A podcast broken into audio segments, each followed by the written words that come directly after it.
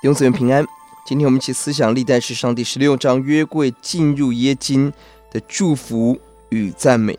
十三到十五章是迎接约柜进入耶路撒冷，而本章是大卫在耶路撒冷建立约柜前的赞美侍奉。一到三节，大卫为百姓祝福，先让我们看到一个真心敬拜神的人跟爱人是连接在一起的。四到六节，三十七到四十三是大卫建立敬拜团。包含乐团各样的乐器来敬拜，也包含三十七节亚萨的侍奉，三十八节守门的及各样敬拜的侍奉。大卫建立教导百姓起来敬拜赞美神，这是极大的智慧，让百姓学习从诗歌中认识神、敬拜神、传扬神的作为，成为属灵的传承。求主恩待我们在教会、在家里、在各处建立赞美祭坛。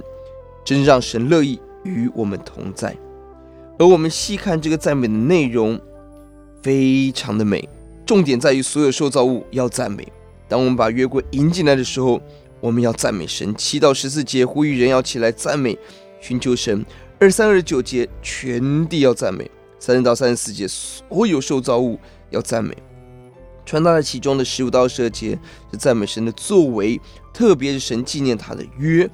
选民之约，应许地之约，应许受膏的君王跟先知，而赞美的最后是呼求，呼求什么？呼求神的拯救。当时大卫刚刚建立王国，面对周围许多国家强权，我们需要神的拯救。而大卫呼求的一个特点，特别地方在三十五节，他为什么求拯救的目的在拯救我们的神啊？求你救我们，聚集我们，使我们脱离外邦，我们好称赞你的圣名，以赞美你为夸胜。整篇三十节的诗歌中，只有呼求一句话，这是信心者的赞美。一比二十九，不是捞耶稣好处的人的赞美，是真心敬拜的榜样。即便是呼求，他求的目的很清楚，为了神的荣耀，好叫我们可以称赞你、赞美你。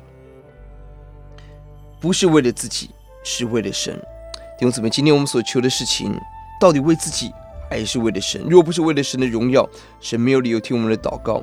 相反的，若神赐给我们心头所求的，诗篇一百零六篇十五节说：“神将他们所求的赐给他们，却使他们心灵软弱。”愿我们所祷告得着的，使我们坚定信靠主。我们祷告，主教导我们赞美，教导我们以神为焦点来赞美，奉主的名，阿门。